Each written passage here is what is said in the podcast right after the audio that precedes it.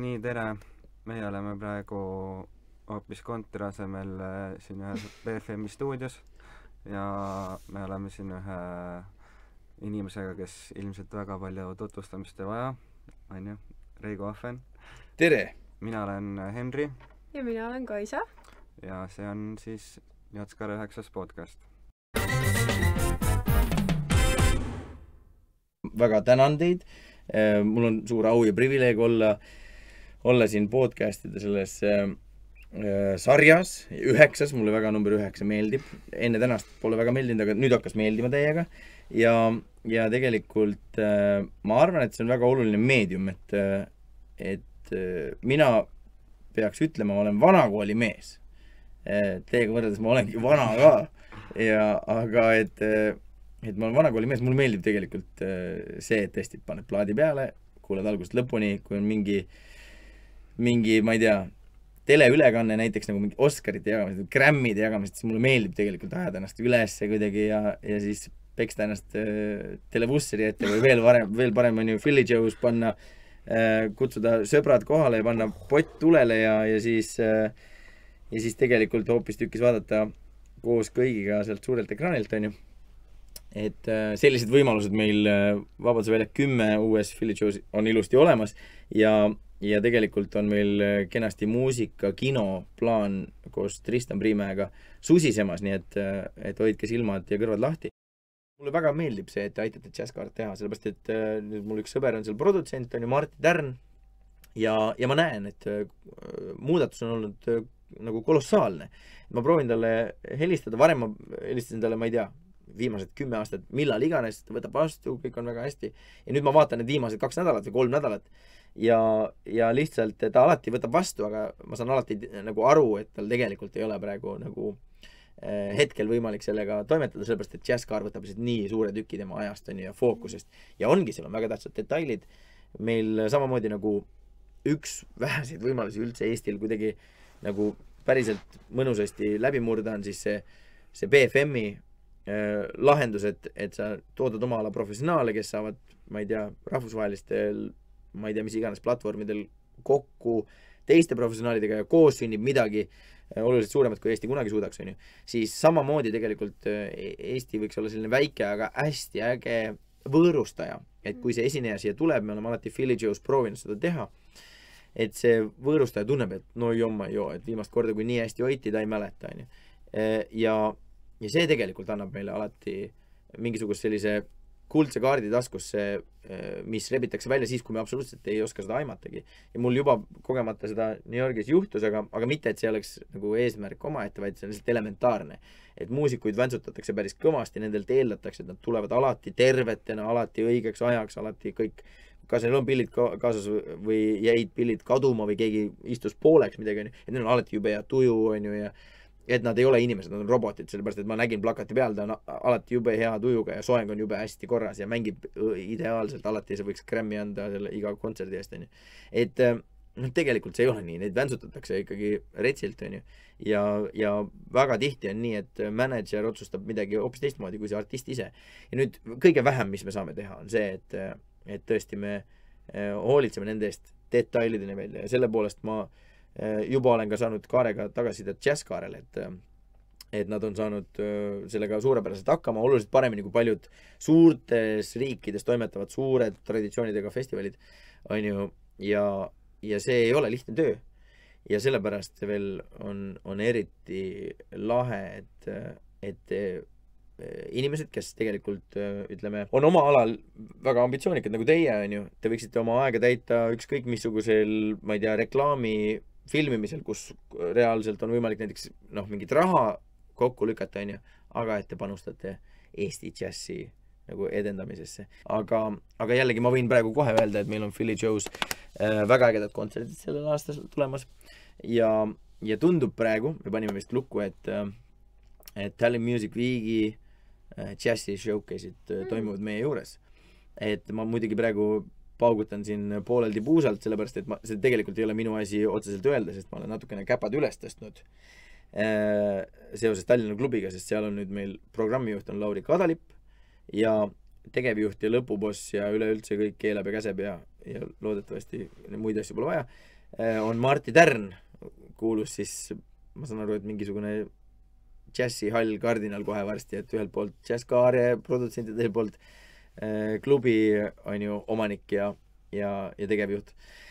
ja lisaks sellele kõigele muule ikkagi nagu fenomenaalne muusik, mitte ainult bassimees, vaid mängib trumme nagu, nagu metsloom on ju.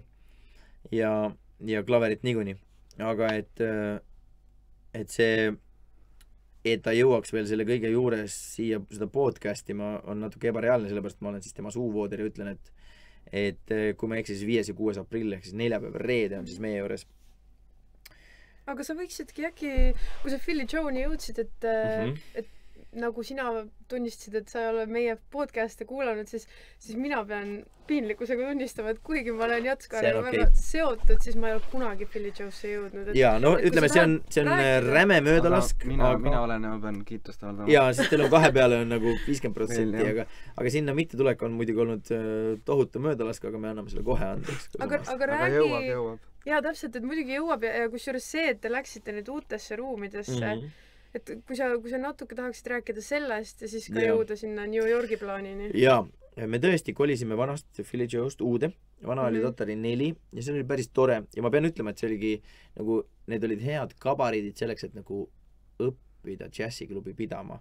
sellepärast, et äh, ma vaatasin isegi Tallinna Ülikooli äh, uhkes äh, erinevate erialade nimekirjas ei olnud sellist, et et džässiklubi pidamise baka näiteks ei olnud olemas et siis on selge, et nagu paljude muude asjadega, et sa pead öö, õppima käigu pealt.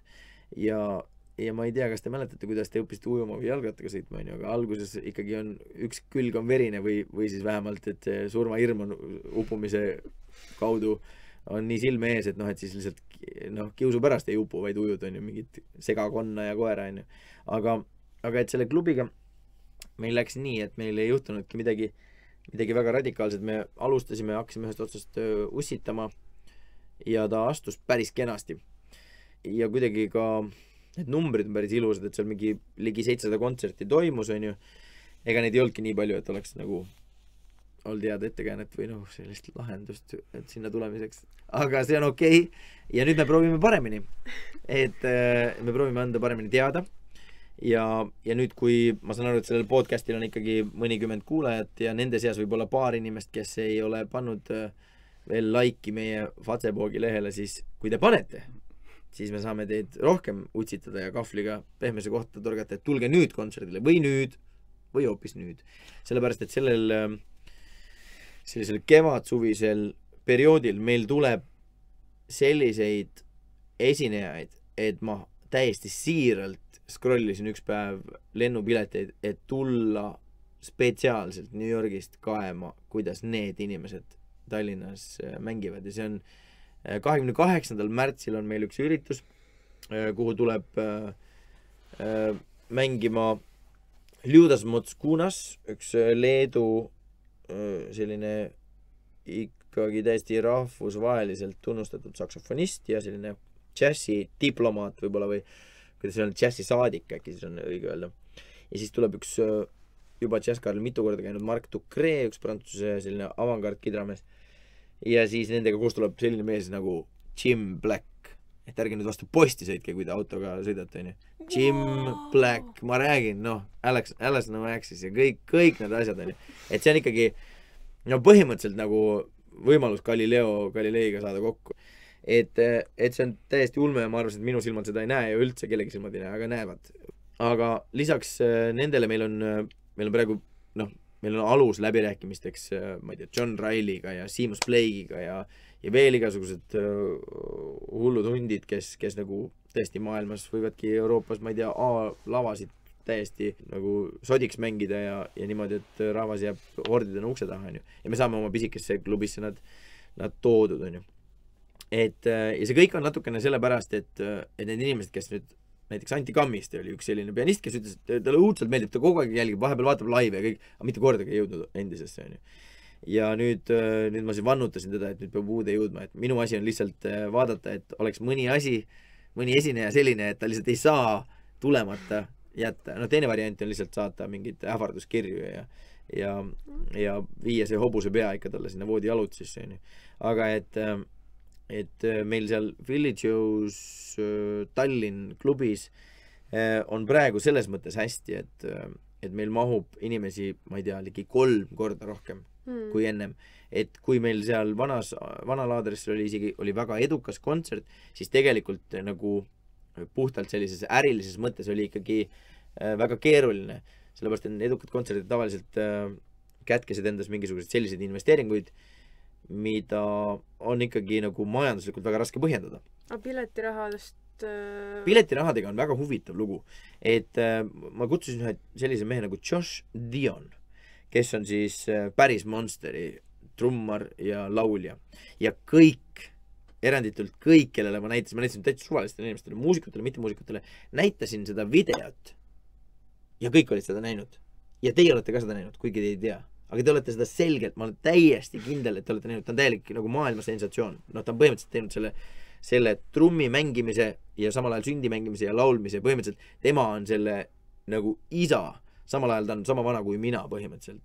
ja noh, mängib, ma ei tea, kõigiga koos ja tralala.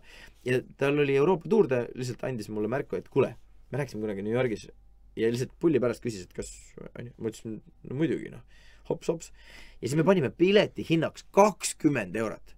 kakskümmend eurot.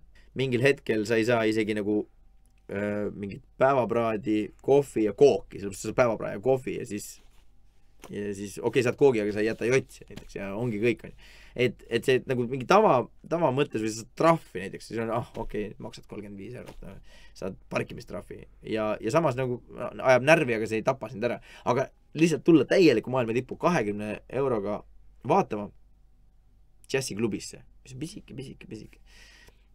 otsustati ikkagi, et see on, see on palju. ja siis me saime aru, et lihtsalt see unelm, et me tahtsime võib-olla teha inimestele ettepaneku, et äkki me rahastaksime nende artistide toomist koos. me võtame riski, aga te noh, usaldate meie valikuid.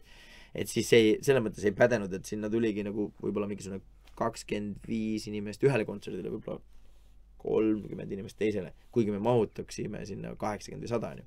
siis me saime aru, et inimene on ikkagi hinnatundlik ja seda ei saa ette heita, et tegelikult inimestel ongi õigus olla äh, ettevaatlikud ja võib-olla nagu hinnatundlikud siis nagu öeldud. ja siis me oleme praegu otsustanud, et nendel kõikidel jõhkratel superstaaridel me, meie suur kaotus on see, kui me teeme kogu töö ära, aga see, et, et arendada džässmuusikat Eestis läbi selle, et et nii muusikud kui muusikatarbijad saavad seda tippu kuulata nii lähedalt nii tema oma kontekstis onju, et me ei pane sinna ette seda piletiraha seina, vaid me, me siis kannatame öö, niimoodi rõõmsal moel kannatame seda väikest kahju, aga et oleks rohkem rahvast, kelleni see muusika jõuab. ja siis me proovime seda strateegiat nüüd sellel kevadel. aga, aga kontserdid tõesti tulevad täiesti fenomenaalsed, et et sa saadki nagu näha seda meistrit nii lähedalt, et see tundub ebareaalne. et ja põhimõtteliselt see ongi see, mille jaoks meil see Philly Joe's on loodud, et et selline nagu see džässiklubi kogemus ei pea olema ainult nendel inimestel, kes lähevad Londonisse, Berliini või siis New Yorki on ju, või ma ei, ma ei teagi, kui palju neid Los Angeleses alles on, aga, aga neid, neid klubisid tegelikult maailmas ei olegi enam nii palju. Põhimõtteliselt Rootsi saab võtta kokku ühe klubiga või, või noh, Fashing on ju, siis või, võib-olla veel midagi, aga selliseid nagu päriselt toimetavaid klubisid ei ole välja pakkuda ei Soomel, Lätil ega Leedul, on ju. et, et ma arvan, et siin on põhjust olla küll enda üle uhke ja ja noh, siinkohal siis tänaks kangesti ka Jazz Cartoni ja Jazz Liitu, kes, kes on olnud meie partnerid äh, väga pikka aega ja, ja muidugi kõik need koolid, kes meid selles mõttes aitavad ka, et nad, neid järgmisi põlvkondi toovad sinna esinema, võimaldavad neile kontserdid, külastusi, on ju. ja, ja kuni sinnamaani, et, et EMTA-ga meil oli väga lahe selline suhe, et Jaan Sööt osad, mis Jaan Sööt, Raul Sööt osad oma need äh, tunnid tegigi džässiklubis mm.. minu arust see on nagu nii lahe, et džässmuusik õpib nagu normaalses keskkonnas. kujutage ette, et noh, näiteks on, õpid klassikalist kompositsiooni ja sa mõtled ja siis lähed äh,, äh, lähed sinna Estoniasse oma selle kaheksa taktiga, ERSO ootab et äh,, et kallis õpilane Ernes, kallis õpilane Ernes, kas teil oli tänaseks midagi? jaa, ma siin kirjutasin kaheksa takti. noh, aga siis andke meile kätte ja siis annad kätte ja siis kuuled, orkester mängib heatujuliselt seda, onju, sajakesi.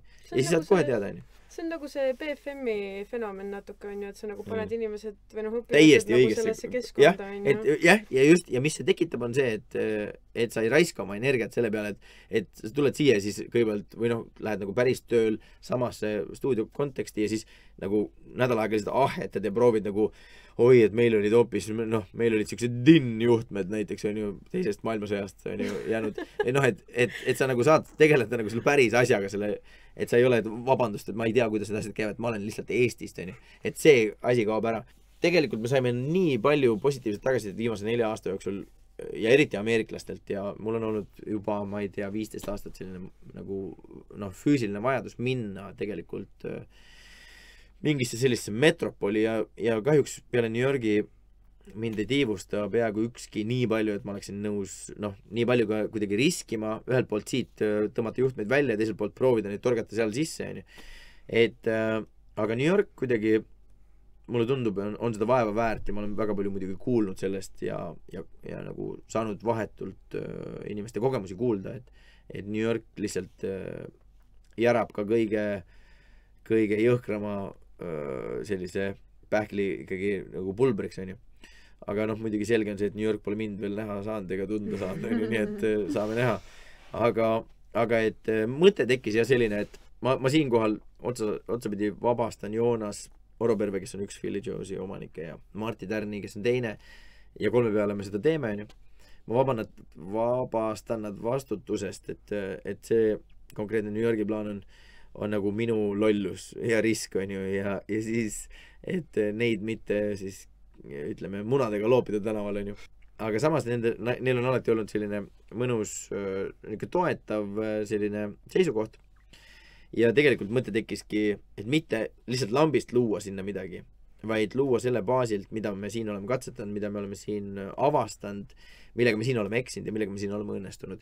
ja just luua mitte nii, et, et nagu lõigata läbi ja minna sinna, vaid vastupidi, et kogu see no ma ei saa, ma ei julge sild öelda, sellepärast et Raivo Hein selle si- silla eest saab kogu aeg vastu pead, kuigi minu arust täiesti õige asi, mida ta ajab. aga, aga et igatahes noh, mingisugune selline ütleme siis aken või tunnel, noh tunnel ka ei tohi öelda, noh, mis me siis teeme no aken on ilus. kanal, kanal. kanalit ei kaeva keegi, voh, et siukse kanali luua Eestile, Eesti džässmuusikutele ja, ja, ja siis see kanal, kanalil on selline omadus, et ta tegelikult eh, kõik, mis läheb ühtepidi ja jõuab sinna teisele poole, see loob äh, ikkagi aluse äh, uskumiseks ja lootmiseks, et, et sealt, et see kanal on avatud ja sealt teiselt poolt saab tagasi tulla, onju. ja, ja nüüd praegusel hetkel on nii, et muusika on bitid ja baidid ja seega me saame tegelikult luua sellise binaarse süsteemi, kus kus sellel ka- kanali kahe erinevas otsas on kaks mulle kõige tähtsamat linna, on ju, üks on Tallinn, teine on New York ja, ja siis seal, mis mööda seda kanalit saab joosta, see on, on tegelikult öö, väga põnev öö, avastamine. ja nüüd, millega ma selle sidusin, noh, mulle tundus, et võib-olla džässklubi, džässiklubi lihtsalt öö, pidada seal on nagu keeruline, aga miks mitte, et võiks olla selline kultuuriesindus. ehk et, et me oleme juba päris mõned öö, põnevate kunstnikega leidnud, et äh, tõesti New Yorgis galeriipinda leida sellisele kahesaja ruudusele ruumile, noh, on üle mõistuse kallis ja üle mõistuse ohtlik ka kunstnikule. Kuigi ka üle mõistuse prestiižne, onju.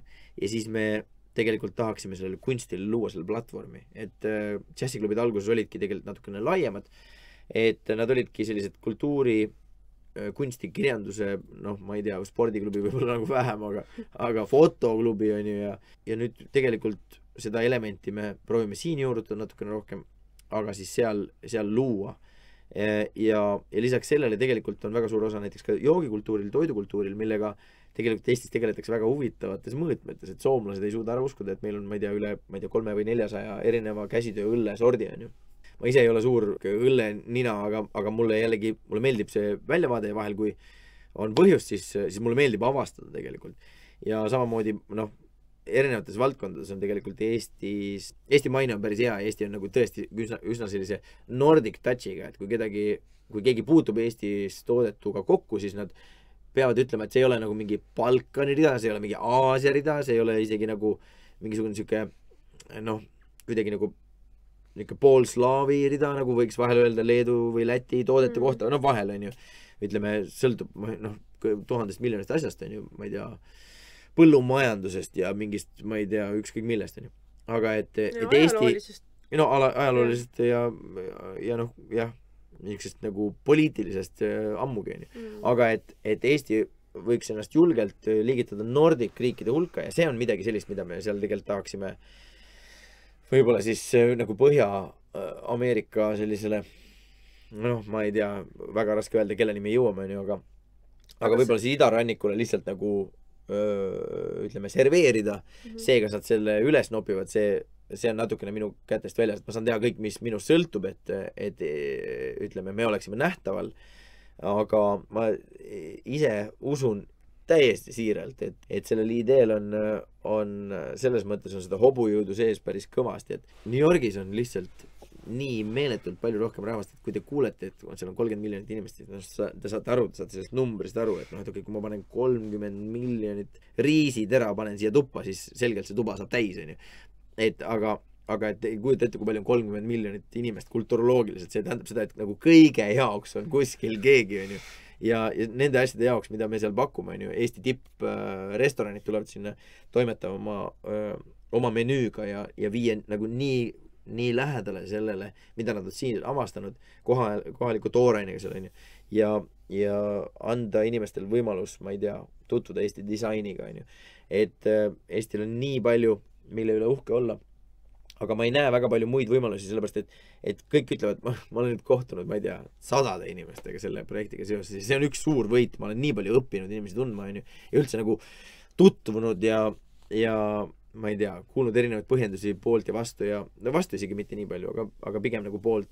et siis kõikidel on umbes sama mudel, et nii ma olen selle teinud selle toote valmis, ma olen päris tubli olnud tõesti, ma olen selle pakendanud päris kenasti. ja nüüd ma olen selle näiteks sinna saanud müüki Eestis kuskil ühte või kahte kohta onju ja nüüd mul on kodulehekülg. ja nüüd põhimõtteliselt hakkab kohe juhtuma onju. aga tegelikult on nii, et kallis sõber, see on täiesti uus mänguväli mis tuli kaasa äh, kõige sellega, et inimestel on väga lihtne teha oma kaubanduslinke kuskil omaenda kodulehekülge, mille ta saab ka ise teha, ta ei pea tellima mingeid majanduslikke äh, nagu piire enam pole. see tähendab seda, et kõik inimesed on täpselt samal äh, nagu samal turuplatsil, kujutage ette, kõik see seitse pool miljardit inimest põhimõtteliselt võiks potentsiaalselt olla nagu sama platsi peal ja kõik, kõik nagu hüüavad. kõik hüüavad sama kõvasti, onju, keegi ei ole päris äh, Whitney Houston, et karjub kõik teised kildudeks, onju. et mõni on, onju, aga ja siis sa seal tuututad, onju ja nüüd ongi küsimus, et, et kui lähedal selle nagu selle suure poole, seitsme ja poole miljardilise turuplatsi peal, kui lähedal sa oled sellele nagu epitsentrile, onju. ja selge on, et seal, seal keskel on ainult üks asi, onju, ainult üks paik ja kõik muu tiirleb lähemal või kaugemal siis sellele epitsentrile. ja see on New York. et sealt äh, trendid algavad ja seal need trendid ka surmatakse ja, ja seal tõesti läheb nagu aega ja läheb, kui ta ülejäänud majale, majale, ülejäänud maailmale niimoodi nagu lainetades jõuab, onju.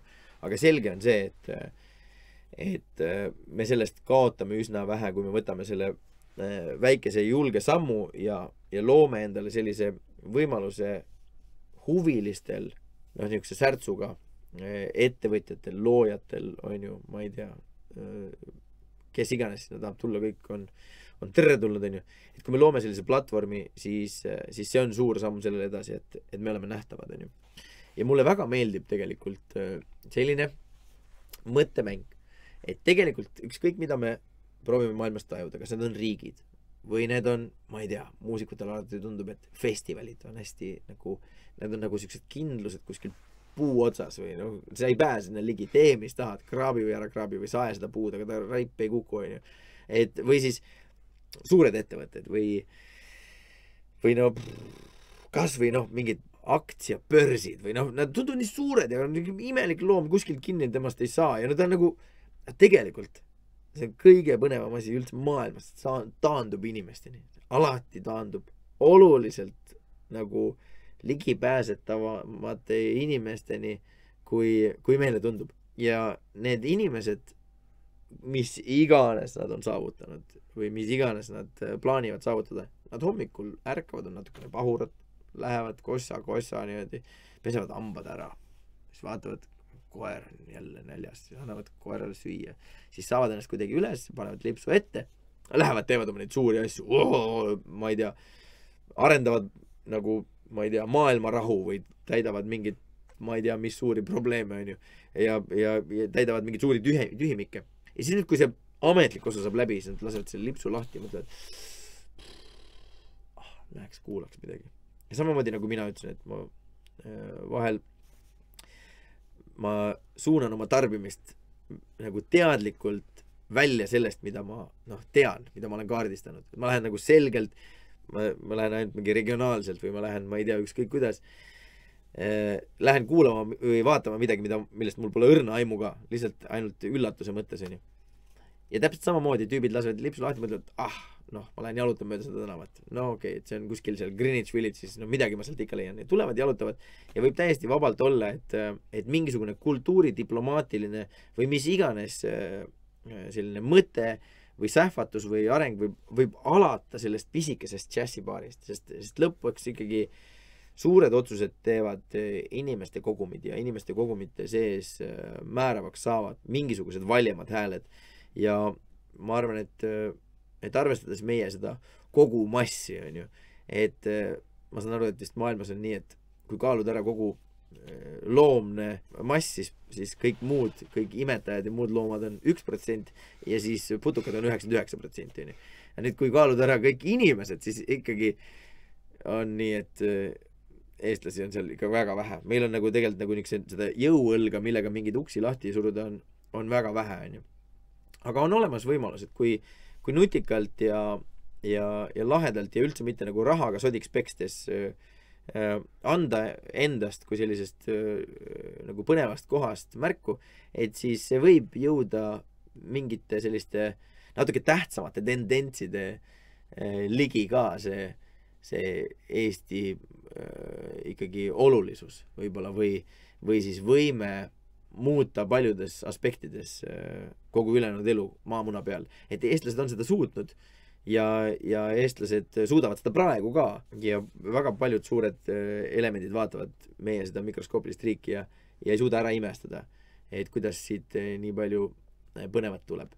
ja, ja mina olen lihtsalt nagu öeldud, lammas ja usun siiralt sellesse, et, et, et me võime maailmale nagu niisuguseks põnevaks partneriks osutuda ja ma ei kujuta ette mitte ühtegi asja, mis teeks mind rõõmsamaks kui võimalus äh, sellega siduda džässmuusika.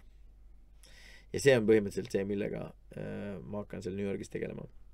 et need on need väiksed igapäevased asjad, aga võib-olla natukene niisugused nagu noh, põnevamad sellised nagu PR asjad, sellepärast et et lahe on see ka, et osad ettevõtjad tegelikult on näinud, et äh, niisugused suured ja tugevad ja neil on noh, kõik turundusinimesed on tööl ja la la la. ja siis tuleb lihtsalt niisugune mõte, et teeks ühe džässiklubi. džäss, see on alati olnud sihuke mingisugune imelik sihuke natukene pesemata siukses kampsunis siuke sugulane, kes istub kuskil laua otsas, sinna, kuhu jäi mõni vaba ruum, onju. aga et nüüd äkitselt tundub, et kuule, et see kuule, džäss, tule natuke lähemale, see, mida sa pakud, see on nagu natuke põnev ka meile. noh, et see nagu minu arust ei kõla halvasti ja noh, kui me su puhtaks peseme ja paneme mingi uhkema särgi selga, noh, võib-olla onju. aga võib-olla sa võid olla täpselt nii, nagu sa oled. mulle tundub, et Kalamaja kandis ongi niimoodi, kõik hipsterid käivadki nii, onju. no vot, onju.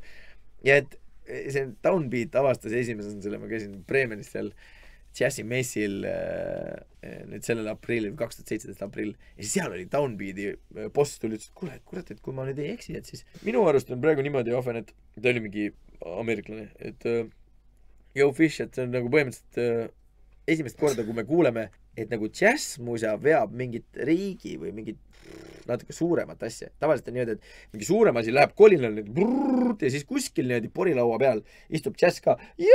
ma sain tasuta sõitu, onju. aga nüüd on täpselt vastupidi, onju. et, et džässiklubi, eh, no see on põhimõtteliselt nagu, nagu kõige parem Trooja hobune, millega New Yorki lennata, onju, sest seal noh, see on see koht, kus džässiklubid alustasid praeguseks hetkeks need on kukkunud, nende arv on kukkunud üle kolmekümne korra võrreldes, ma ei tea, viiskümmend aastat tagu, tagasi olnud olukorraga, onju.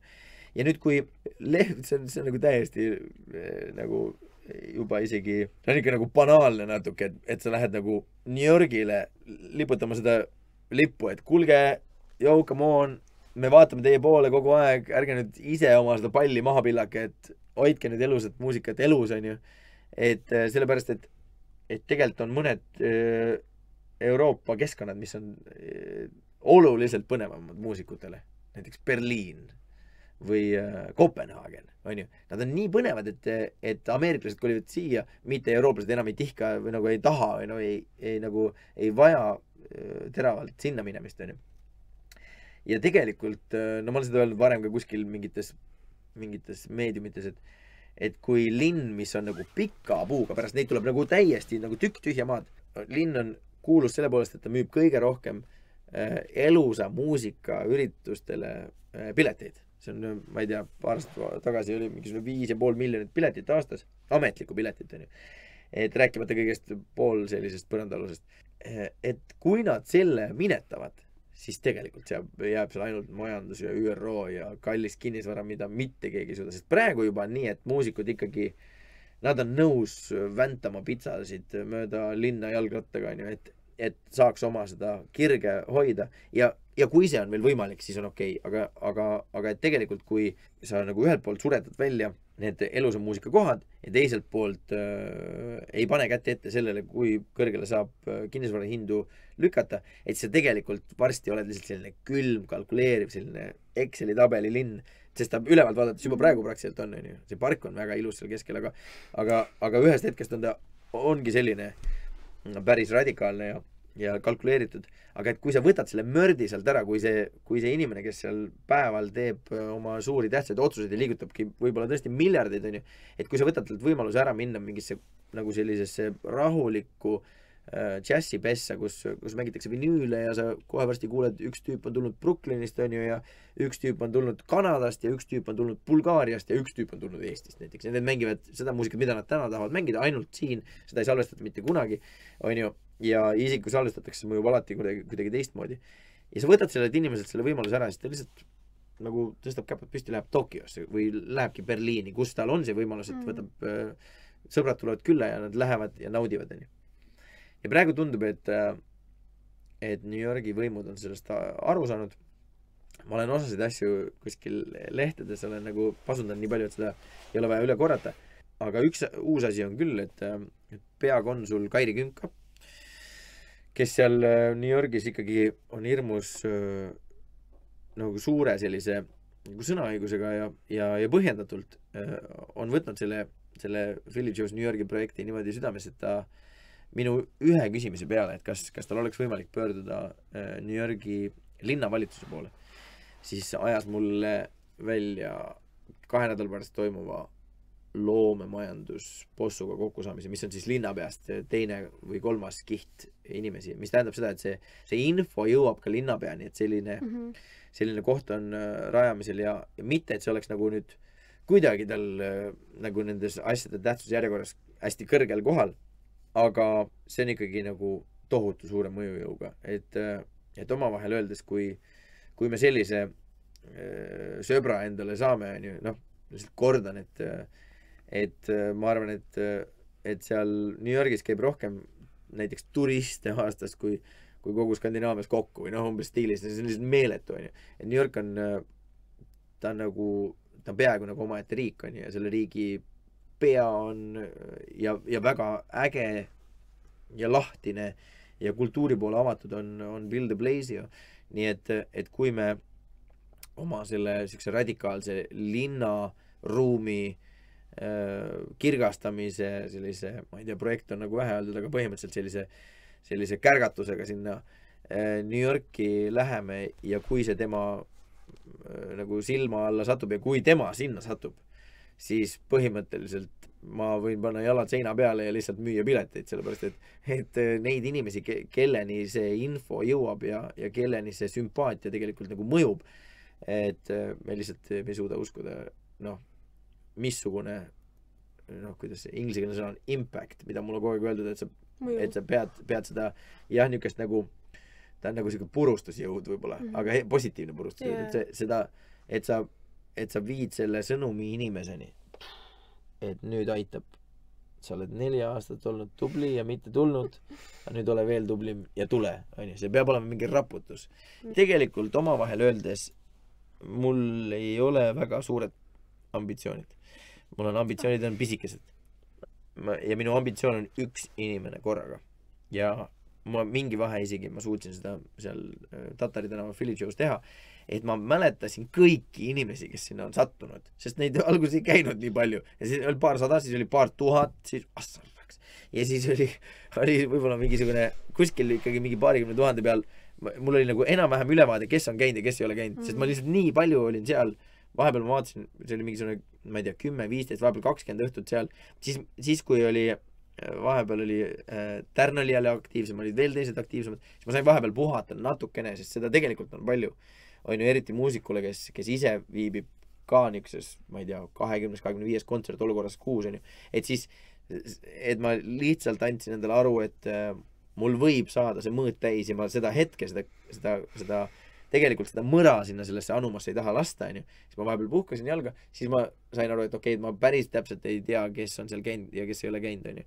aga, aga ma pean ütlema, et kasvõi kui ma seal, ma ei tea, mõnda bändi tutvustades küsisin, et kas keegi teist on siin esimest korda ja kui tõusis kasvõi üks käsi, siis see oli nii tore käsi, sellepärast et täpselt nii see ongi. et kui me rääkisime sellest, et suurtes sfäärides, seal, kus on õhk on hõre ja inimesi on vähe, otsustavad need vähesed isikud tegelikult päris palju, siis tegelikult see on täpselt samamoodi all, täpselt samamoodi on all, et iga see üksik inimene tegelikult on, on nii tähtis ja minu arust on täiesti ajuvaba, et me vaatame sellele, et me oleme nii väike, enamasti negatiivselt, aga tegelikult me ei kujuta ette, kui hinnatud on Eestis iga üksik inimene see väikese riigi asi ongi tegelikult meie mot-, nagu meie trump mõnes mõttes. ei no kindlasti, just. aga samal ajal eh, ütleme, et liiga väike keskkond ei tohiks endale liiga kõrgeid müüre ümber ehitada mm, -hmm. on ju, et sellepärast ma nagu, ma ootan põnevusega, millal, millal nagu mingi päris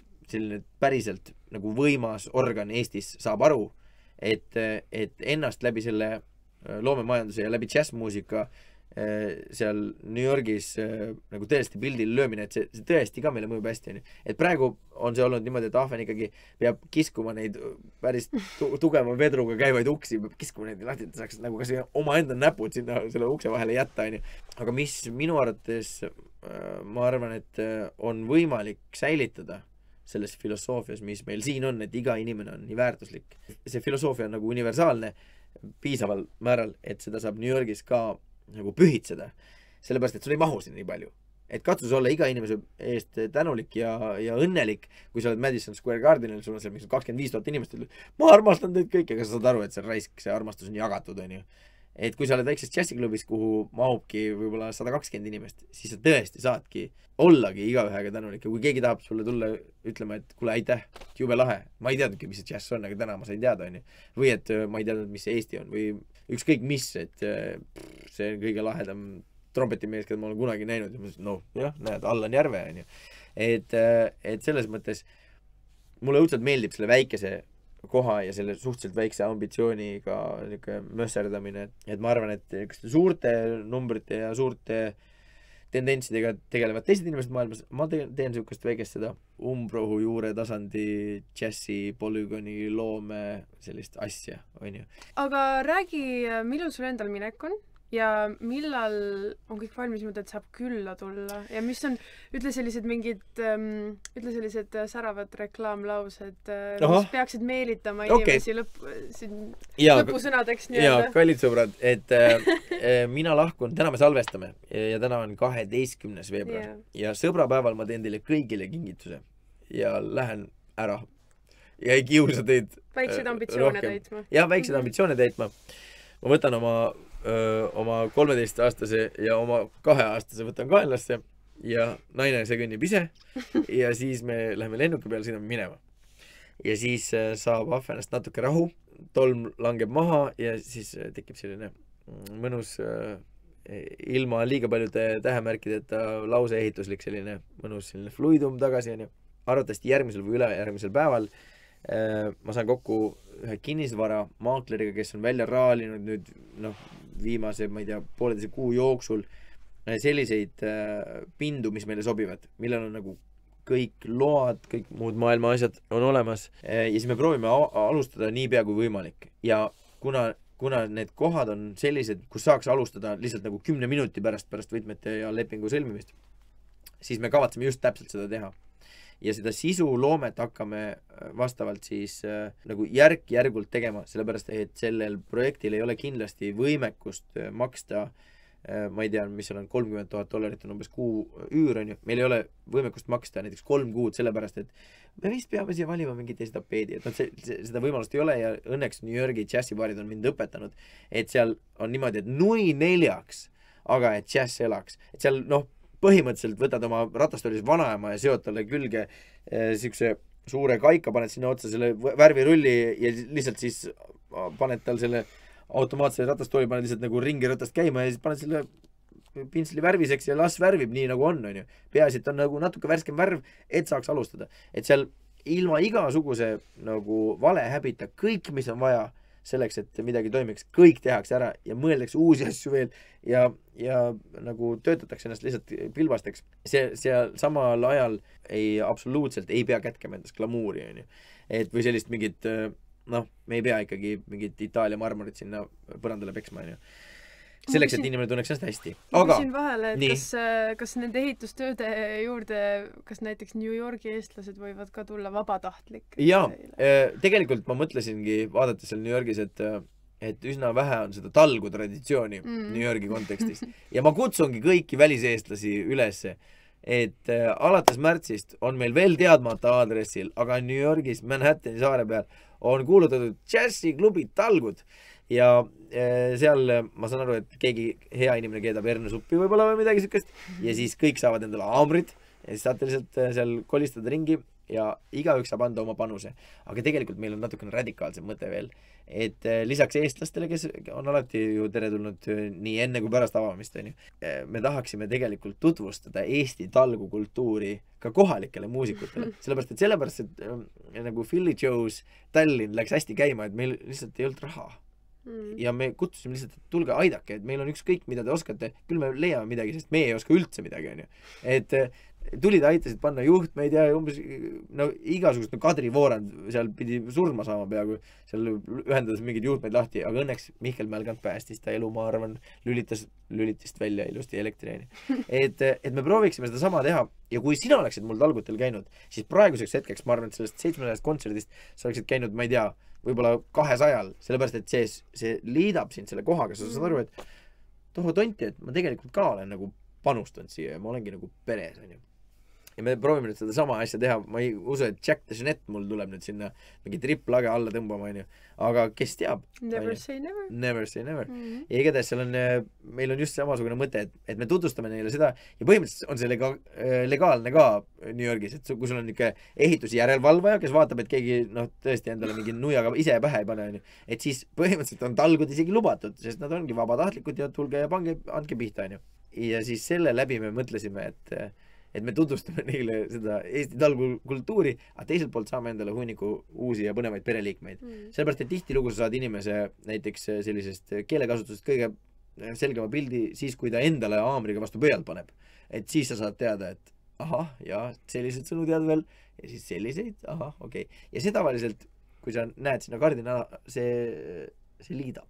seega meil on ikkagi plaanis minna ja seal uus Philly Joe'si selline perekond eh, luua ja läbi selle ma arvan, et eh, tulevikus, kui nad satuvad oma suurte bändidega suurtele kontsertidele siia, ma ei tea, festivalidele või kuhu iganes, siis sinna võib jääda selliseid päevi vahele, kus nad on nõus äh, tulema noh, sellistel tingimustel, nagu me suudame endale lubada ka Tallinna Philly Joe'sse esinema. ja, ja ma arvan, et just sedasi üks inimene, üks pereliige, üks, ma ei tea, kaotatud suguvõsa, selline mingisugune kadunud poeg onju, korraga me saamegi tegelikult äh, muuta seda Eesti skeenet ka põnevamaks ja lasta uusi ja põnevaid inimesi kokku ja lasta uusi ja põnevaid inimesi üksteist mõjutada. sellepärast, et, et kui me võtaksime kõik korraga ette, siis no, maailmas ei ole seda, noh, ei ole seda, ei seda raha ega inimestel ei ole seda valmisolekut ja vastuvõtuvõimet, onju. aga sellised mõnusad uued jõujooned saab maha joonistada täpselt äh, selliseid pisikesi, aga äh, tahaks loota, et nutikaid ja ja hea põhjendatusega asju tehes. aga aitäh igatahes, Reigo, et sa tulid nii viimasel hetkel enne Jaa. oma suurt reisi võtsid selle aja, et meiega istuda ja, ja muljetada. jaa, mul on väga hea meel.